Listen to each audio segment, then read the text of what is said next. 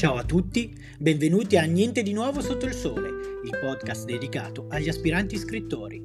Io sono Gabriele Delfino, autore della saga fantasy di Daniel Spoon, e vi accompagnerò in un piccolo viaggio, fatto di suggerimenti e dritte, per tutti coloro che desiderano scrivere il loro primo romanzo.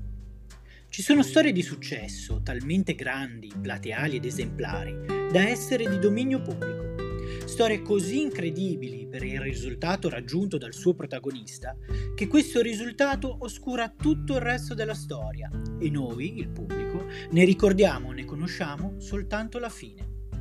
E quanto accade, ad esempio, con le vittorie sportive alle Olimpiadi o ai campionati mondiali, magari accompagnate dall'abbattimento di un record e quanto accade per esempio ad Usain Bolt, l'unico atleta della storia ad aver vinto la medaglia d'oro nei 100 metri piani e nei 200 metri piani in tre edizioni consecutive dei Giochi Olimpici, oltre che in tre diverse edizioni dei campionati mondiali.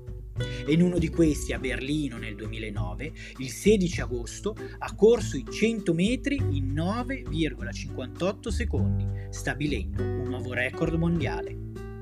Ecco, di storie come queste, dove il finale oscura tutto quanto c'è stato prima, tutti gli sforzi, tutti i fallimenti, tutte le cadute che hanno preceduto la vittoria, ne è pieno il mondo e quindi anche il mondo dell'editoria.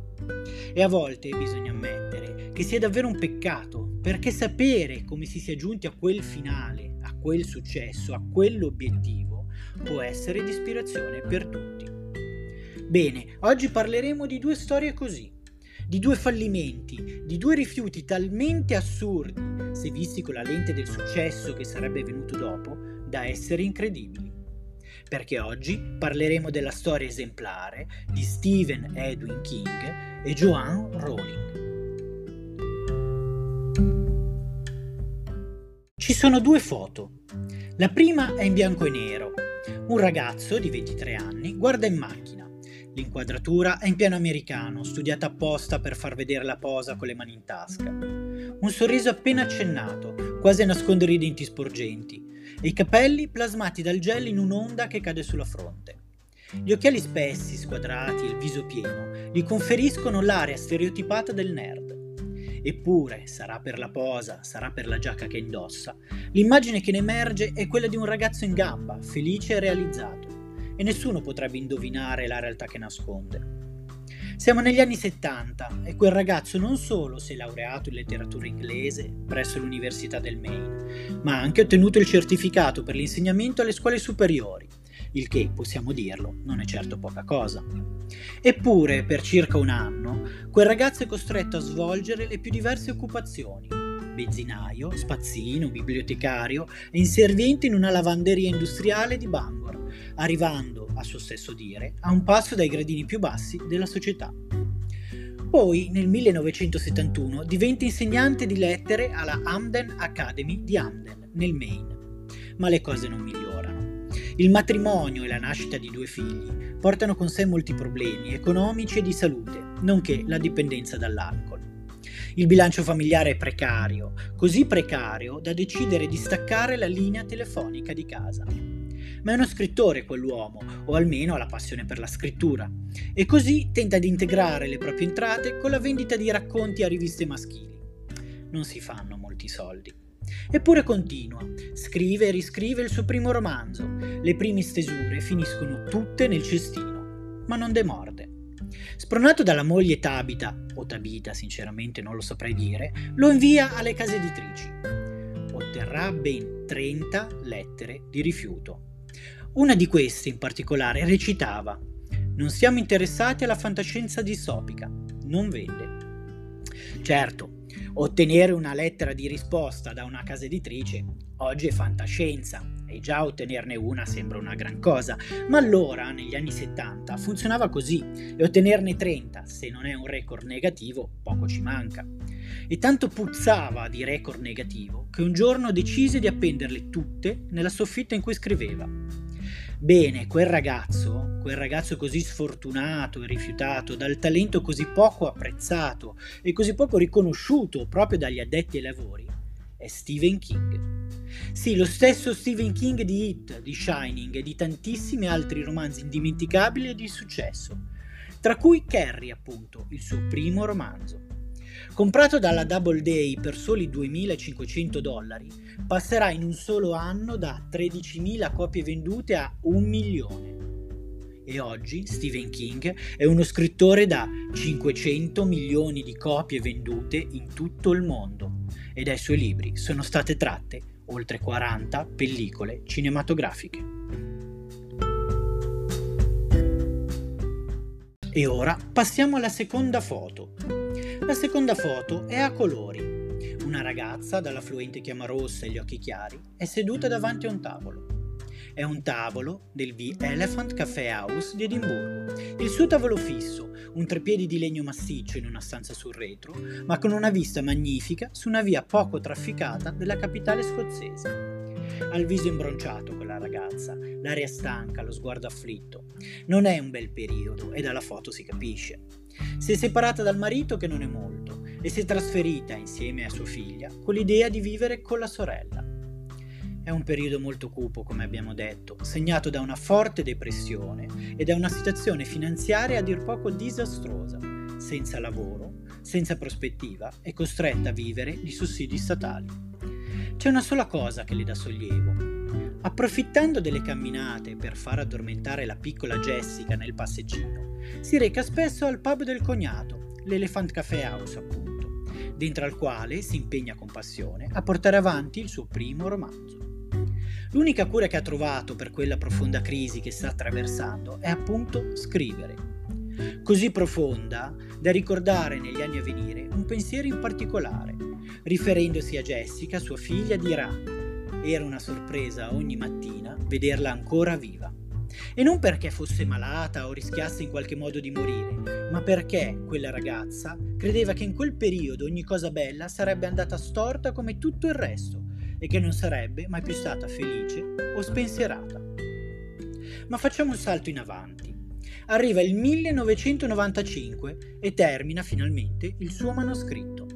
Deve cercare un agente letterario e sceglie un solo agente letterario a cui mandare i primi capitoli e lo sceglie perché ha un nome da bambino che la ispira.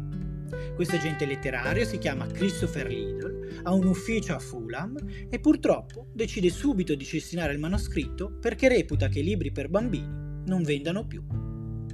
Cambia idea in realtà dopo la recensione entusiasta di una delle sue collaboratrici, Bryony Evans, che ha apprezzato la sottotraccia gotica della storia. L'agenzia allora convoca Joanne chiedendole il manoscritto completo e la mette sotto contratto. Bene, questa agenzia propone il testo a 12 differenti case editrici e tutte e 12 rifiutano di pubblicare il romanzo, etichettato come fin troppo lungo, e considerate che si tratta dell'obiezione più carina che abbia ricevuto.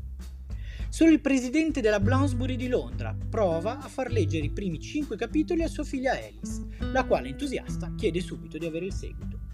La Bloomsbury allora emette una prima cauta tiratura di sole mille copie e poiché i nomi femminili sulle, re, sulle copertine respingono il lettore maschio, si decide di sostituire Joanne con un più neutrale JK che richiama vagamente J.R.R. Tolkien. Lidl, il suo agente, nutre talmente tanta fiducia nell'operazione che consiglia all'autrice di non farsi illusioni e di continuare a cercare un lavoro. Lei, lo avrete intuito ormai, è J.K. Rowling e solo la saga di Harry Potter si stima che abbia venduto 500 milioni di copie nel mondo, a cui naturalmente vanno aggiunti anche tutti gli altri libri scritti dall'autrice. La storia di Joanne però non è finita. Facciamo un altro salto in avanti rispetto a quanto raccontato finora siamo nel 2013 e J.K. Rowling scrive un nuovo romanzo, Il richiamo del cuculo, e lo scrive utilizzando lo pseudonimo di Robert Galbraith. È un romanzo totalmente indipendente rispetto alla saga del maghetto più amato di sempre, e nello specifico si tratta di un giallo che ha per protagonista l'investigatore privato Cormoran Strike, veterano della guerra in Afghanistan. Per questo la Rowling decide di spacciarsi per uno scrittore maschio, di nuovo, e di mantenere segreta la sua identità, così da poter scrivere quello che desidera, senza la pressione della notorietà e naturalmente del pubblico. Bene, invia il romanzo a diverse case editrici, le quali, non ci crederete, lo rifiutano. Ma non solo. L'editorial department di Constable e Robinson non si limita a un garbato rifiuto della pubblicazione del romanzo, ma in una lettera piuttosto articolata suggerisce all'autore, o forse dovremmo dire all'autrice, di ricorrere a corsi di scrittura e a fare affidamento su manuali pratici e guide con informazioni utili a chi vuole fare questo mestiere. Capite? Lo scrive a lei, che è l'autrice del caso editoriale del secolo. Lo scrive a lei che ha già pubblicato tutti e sette libri di Harry Potter. Lo scrive a lei che è la scrittrice più famosa del mondo. Ecco, abbiamo parlato di Stephen King e di J.K. Rowling, ma la storia dell'editoria è piena di manoscritti di autori, oggi famosi, che sono stati rifiutati e spesso anche in malo modo. Abbiamo Melvin con Moby Dick, Nabokov con Lolita, Joyce con l'Ulisse, Zafon con l'ombra del vento, Lawrence con l'amante di Lady Chatterley, Gabriel Garcia Marquez con Cent'anni di solitudine e Arthur Conan Doyle con i primi libri su Sherlock. E la lista potrebbe continuare all'infinito. La morale della favola è che questo mestiere è il mestiere dello scrittore. È un mestiere in cui capiterà che nessuno crederà in voi, soprattutto tra gli addetti ai lavori, o ai sedicenti tali verrebbe da dire. Un mestiere che richiede costanza, talento e voglia di imparare. Un mestiere in cui credere e investire in se stessi può fare la differenza, anzi fa la differenza. E se c'è una lezione che possiamo trarre da queste storie è che non sono il successo e la sconfitta a fare di voi degli scrittori. Credo che sia stato Rainer Maria Rilke, uno dei più importanti poeti di lingua tedesca del XX secolo, ad aver scritto se alla mattina, quando ti alzi, non pensi altro che allo scrivere, allora sei uno scrittore. Questo è Niente di nuovo sotto il sole. Io sono Gabriele Delfino e vi ringrazio davvero di cuore per avermi ascoltato fino ad oggi. A presto, ciao!